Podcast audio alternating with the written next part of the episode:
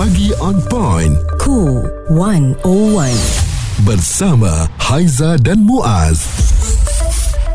Bila saya suruh Menteri Fadhlina cek tandas di sekolah-sekolah, banyak yang rosak, berpuluh-puluh tahun tak ada siapa peduli. Sekarang saya kata, bagaimana kita boleh hantar anak kita di sekolah, tandas pun tidak ada. Anak kita ni manusia, bukan dewa. Kalau dia dewa, tak apa, dia tak payah pergi tandas. Adakah anda bersetuju bila sebut mengenai tandas di sekolah yang harus saya katakan diperbaiki dan dibuat penambahbaikan, oleh kerana dari segi kerosakan, ketidakbersihan ada di dalam tandas tersebut, ya, melepasi zaman. Sebab apa saya cakap macam tu? Dari zaman saya sekolah, cerita toilet ni tak pernah habis, pintu tercabut, ya, pipe tak ada, pam rosak. Jadi sampailah ni bila anak saya pula pergi ke sekolah, masih lagi cerita yang sama, dan dia sanggup tak pergi ke tandas tu, simpan sakit perut dia. Sebab rasa tak selesa. Itulah tapi bila Datuk Sri Anwar Ibrahim, Perdana Menteri, kata begitu, ini kita kena tengok betul-betul ni, kerana kebersihan ini sangat penting. Dan anak-anak pun apabila berlakunya kerosakan tandas, ini mengganggu pembelajaran mereka juga tau. Dah kalau nak kencing tak boleh, nak pergi buang air besar tak boleh, kerana tandas rosak dan kotor memang akan mengganggu ketenteraman dia sendiri tu sebenarnya, kan. Kalau kita lihat, dia banyak dah facilities tandas kalau di negara luar ke, alah tak payahlah paling jauh pun, kita pergilah dekat negara kita, ada tempat-tempat yang cantik kita tengok. Kenapa kita tak boleh apply tu dekat sekolah? Kalau dilihat, bukan 100% salah daripada pihak sekolah ataupun pihak kementerian yang tak menyalurkan dana untuk tandas ni. Anak-anak murid sendiri pun kena jaga kebersihan tersebut, ya, kerana tandas di sekolah ni adalah tandas bersama. Maka kalau rosakkan tandas tersebut, yang lain tak akan dapat guna. Jadi ini respon yang diberikan oleh Menteri Pendidikan Fadhlina Siddiq mengenai tandas di sekolah ni. Semua sekolah akan menerima 70,000 lebih kurang untuk penyelenggaraan sekolah. Jadi sekarang ni adalah urusan menurunkan peruntukan ini dan akan terus dilaksanakan. Kami hanya bagi 3 bulan saja untuk semua sekolah melaksanakan program ini, dan hasilnya kita nak tengok impaknya kepada maknanya penaik tarafan tandas sekolah. Dan lampu dalam tandas tu jangan lupa kat dia, betul kan? Memang masuk malam aja. Ini kita cerita zaman kita dan berlarutan sampai sekarang. Yang saya ingat, tandas tu ada pagar diletakkan. Dan pagar tu kalau nak masuk tandas minta kunci kat cikgu. Tu salah satu nak jaga kebersihan tandas tu. Macam nak pergi toilet kat pam minyak pula. Memang begitu. Pernah satu zaman di sekolah saya lah. Sebab takut bila terbuka tu orang masuk sesuka hati. Betul. Tapi macam kurang keberjayaannya. Tapi 70,000 dah diberikan nanti. Dalam masa 3 bulan saya rasa memang sempat sangatlah kalau nak buat penambahbaikan tandas ni. Cepat-cepat. Itu KPI sekolah masing-masing. Perbualan menyeluruh bersama Haiza dan Muaz. Pagi On Point Cool 101. Semasa dan sosial. Tandas sekolah yang anak-anak anda pergi belajar apa semua tu kan, okey ke tidak? Kerana sekarang ni Datuk Sri Anwar Ibrahim ada bagi tahu ni, daripada zaman dulu sampai sekarang tandas rosak, tak sesuai, tak sempurna. Ini yang kita nak kongsi, apa cara untuk baik pulih yang boleh kita lakukan terhadap tandas sekolah. Okey, kita semua sudah maklum, alhamdulillah Kementerian Pendidikan memberi tempoh 3 bulan kepada setiap sekolah untuk menyelesaikan kerja penyelenggaraan tandas sekolah demi keselesaan pelajar, apabila 70,000 akan diagihkan kepada setiap sekolah di negara ini. Dan kita bersama dengan Puan Nur Juliana Dewati, YDP PIBG Sekolah Kebangsaan U3 Subang Perdana. Jadi Kak Ju, masalah tandas ini adakah menjadi perbincangan pada setiap kali perjumpaan PIBG sekolah ni? Kan kata perbincangan masa mesyuarat saja, perbincangan dalam grup YDP kami pun macam tu. Kadang-kadang dengan parent pun sama juga. Sebab kita nak bagi keselesaan pada anak-anak kan. Jadi kalau tandas tu bersih, elok, kita rasa macam anak-anak pun selesa lah. Tapi jangan bila dah selesa pula anak-anak nak ulang alik pergi tandas pula kan. Dia lepak dalam tu pula kan. Sebab tandas dah cantik sangat. Nak tanyalah untuk Sekolah Kebangsaan U3 Subang Perdana, okey tak tandasnya? Alhamdulillah tak adalah dengar macam teruk sangatlah, tak ada. Tapi macam cikgu, pihak Perdana Guru Besar sentiasa maklumkan pada kita apa masalah. Kalau macam saluran tersumbat ke, kita akan cubalah Cuba uruskan secepat yang mungkin. Anak-anak pun balik tak adalah komplain. Tandas kotor. Dan dari segi PIBG sendiri, ada tak dana yang memang dikutip bersamalah untuk peruntukan tandas ni? Itulah, kita bukan kata untuk tandas saja, untuk infrastruktur sekolah memang kita usaha. Tapi alhamdulillah tahun lepas kita dapat sumbangan untuk tandas OKU, sebab sekolah kami ada pendidik kankas. Alhamdulillah. Kita untuk mudahkan tandas pendidik kankas memang cantik, tapi kita bagi lagi yang terbaik. Pintu dia macam mana nak tolak ke apa, untuk anak-anak OKU duduk, sebab kita ada yang anak-anak yang berkursi roda.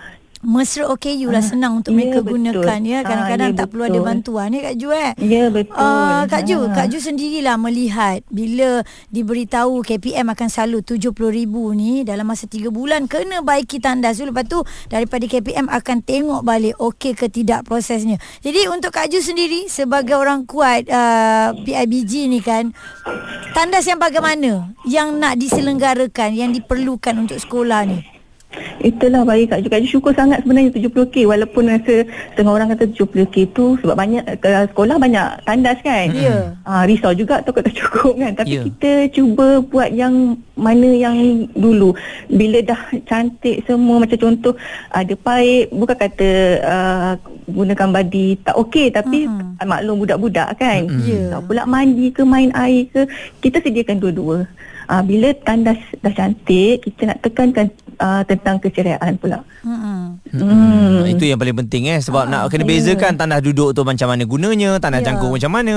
Kadang-kadang dia main jalan je, tandas duduk tu dah kotor. Dan dia pijak pula, dia naik atas tandas duduk tu eh. Ya betul. Lepas tu peranan ibu bapa kita apa, serak kepada rumah. Okey, tandas rumah macam ni. Kita jaga pula dekat sekolah macam mana dekat rumah. Macam kalau kita pergi R&R ke, okey, kita jaga apa tandas awam, macam itulah dekat sekolah. Rasalah hidup tu ceria sikit kan. Baik. Jadi sebagai seorang wakil di PIBG sekolah ni kan, memang penting suara ibu bapa ni untuk kita menengahkan isu-isu yang sedang diperkatakan di peringkat sekolah. Lepas tu kena cari dana lah. Betul, itu salah satu tugas-tugasnya lah kan. Bila isu tandas ni, memang saya rasa semua sekolah menghadapi masalah yang sama. Responsif menyeluruh tentang isu semasa dan sosial. Pagi On Point bersama Haiza dan Muaz di Cool 101. Kami membincangkan mengenai baik pulih tandas sekolah ni kan, apa yang diharapkan oleh ibu bapa dan juga murid-murid pastinya, kerana 70,000 peruntukan akan diberikan serta-merta kepada sekolah ni. Dan dalam masa 3 bulan pihak kementerian nak tengok apabila lawatan mengejut yang dilakukan oleh Perdana Menteri baru-baru ini amat mengecewakan lah, sebab tandas tu masih lagi sama kerosakannya, ketidakbersihannya, membuatkan kita kalau masuk tandas je kita sendiri pun tak nak masuk kan. Kita pun takut nak masuk tandas tu. Ya, kalau boleh tahan dulu. Haizah cerita sikitlah pengalaman masa sekolah. Kita punyalah tak suka nak pergi tandas ni sebab kotor, sampai kita lock ada satu tandas tu Muaz. Sebab masa tu kita dah senior sikitlah kat sekolah rendah kan. Kita lock satu tandas tu, yang boleh masuk tandas tu budak yang pembersih je. Kalau dia keluar kotor, memang bukanlah kita ragging, tapi kita akan tegur dia. Kau tak bolehlah guna tandas ni. Kau pergi guna tandas lain. Ada orang jagalah. Ada lah. Nama dia siapa? Haizah tandas. Nama tak dinyatakan. Tapi itu sebabnya kita nak menjaga kebersihan tu. Kita dah tahu kalau kau keluar, kau buat onar dalam tandas ni, maknanya kau tak sesuai untuk guna tandas tu. Ini macam cerita real life eh. Memang betul-betul buat. Memang betul-betul lah tu orangnya. Tapi kita bukan gangster. Untuk bersih, gangster tandas. Okey, kita ada Puan Syarifah Safura. Puan sebagai keluarga ataupun parents ni kan, anak-anak bila tak nak pergi tandas ni merisaukan kita juga, sebab mereka sanggup tahan ni daripada pergi tandas, sebab katanya tak ada kunci, takut kawan nintai, ada orang simbah air. Itu macam-macam kisah. Pandangan Puan? Betul, sebab anak saya pengalaman anak sulung lah. Sebab bila dia masuk darjah 1, ialah environment baru kan sekolah. Sebelum ni kan orang kata tadika ataupun prasekolah di tadika lain. Lepas tu bila masuk darjah 1 ni sekolah, dia macam lain sikit environment dia. Betul apa ni macam Muaz cakap, dia sanggup tahan. Memang pelik. Tanya dia kenapa dia tak pergi toilet kan. Dia cakap lah kata memang dia kata toilet ni macam-macam lah. Bila dengan toilet di sekolah ni kadang-kadang macam especially kalau sekolah tu dari orang kata dah sekolah yang lama kan, dari model zaman dulu apa semua mungkin tak pernah upgrade ke dan sebagainya. Dia bagi tahulah ada yang tak ada lock, ada yang kadang tersumbat tapi dibiarkan lama sehingga macam bertakun macam banjir lah kita kata dalam toilet tu kan. So dia jadi macam dia kanak-kanak ni dia sekarang macam yelah kan daripada sekolah, macam daripada tadika pun sekarang cikgu-cikgu dah latih macam mana kita toilet, macam mana nak jaga, macam mana nak cuci, nak bersih macam mana kan. Bila dia tukar environment tu dia jadi macam terkejut sikit.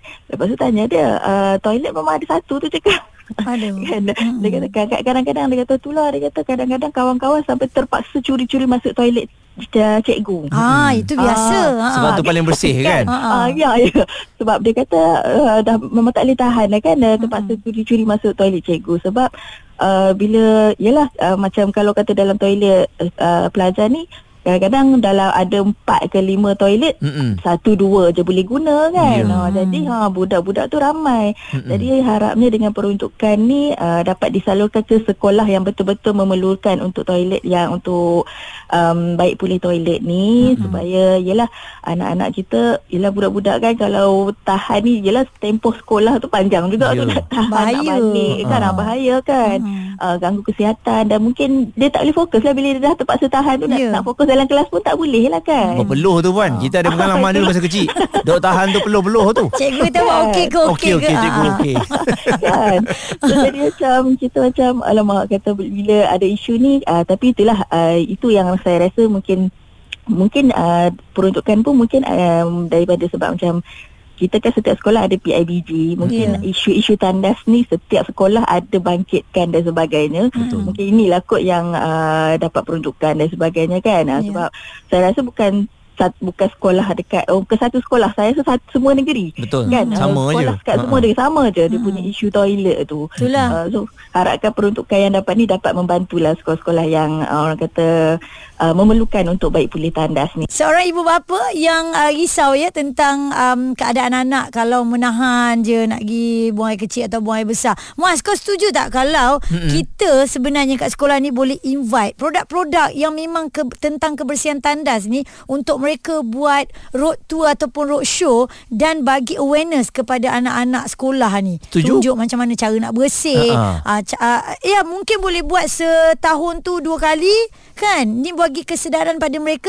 Dan persoalannya sekarang, kenapa tandas cikgu saja yang selalu dijaga dengan baik? Sebab cikgu jaga dengan baik. Tapi ada juga yang bahagian maintenance, memang banyak dilihat kat tandas cikgu je. Tandas untuk anak-anak ni kurang. Tak boleh lah. Jadi ada yang mencadangkan juga supaya ada didikan untuk mencuci tandas ni di sekolah kan, untuk menjaga bersama tu baguslah kan, kerana tandas tu memang anak-anak tu juga yang jaga. Dan satu lagi saya memang tekankan juga mengenai peruntukan ni 70,000 Aizah kan, betul kan? Jadi kontraktor yang dapat tu tolonglah jangan markup lebih-lebih sangat. 70,000 tu memang untuk tandas tu. Kalau hang nak cedok juga 20,000 je untuk buat tandas. Apa yang dapat? Itu je nak bagi tahu tu. Berdosa tau. 50,000 hang punya untung, 20,000 untuk tandas apa dah dapat. Ini untuk anak sekolah. Sudahnya tandas kita macam tu juga. Jadi saya harapkan pihak kementerian tengok benda-benda macam ni, kontraktor yang dilantik tu memang biar betul-betul lah. 70,000 tu untung sikit tak apalah, ni semua untuk anak-anak kita ni. Zuli Jaafar komen kata dia tak perlulah sampai PM nak pergi lawat, KPM nak keluar bajet, KPI untuk sekolah ni kita bagi biar mereka bertanding sama sendiri, tengok tandas sekolah mana paling wangi. Boleh lah itu dijadikan sebagai aktiviti. Jadi ini bagus juga isu ni dibangkitkan oleh Perdana Menteri. Senang bila PM sendiri yang tengok, dia arahkan semua baru jalan. Betul, setuju. Kalau tidak lambat cerita pasal tandas ni dah bertahun dah ni. Suara serta informasi semasa dan sosial bersama Haiza dan Muaz. Pagi On Point Cool 101.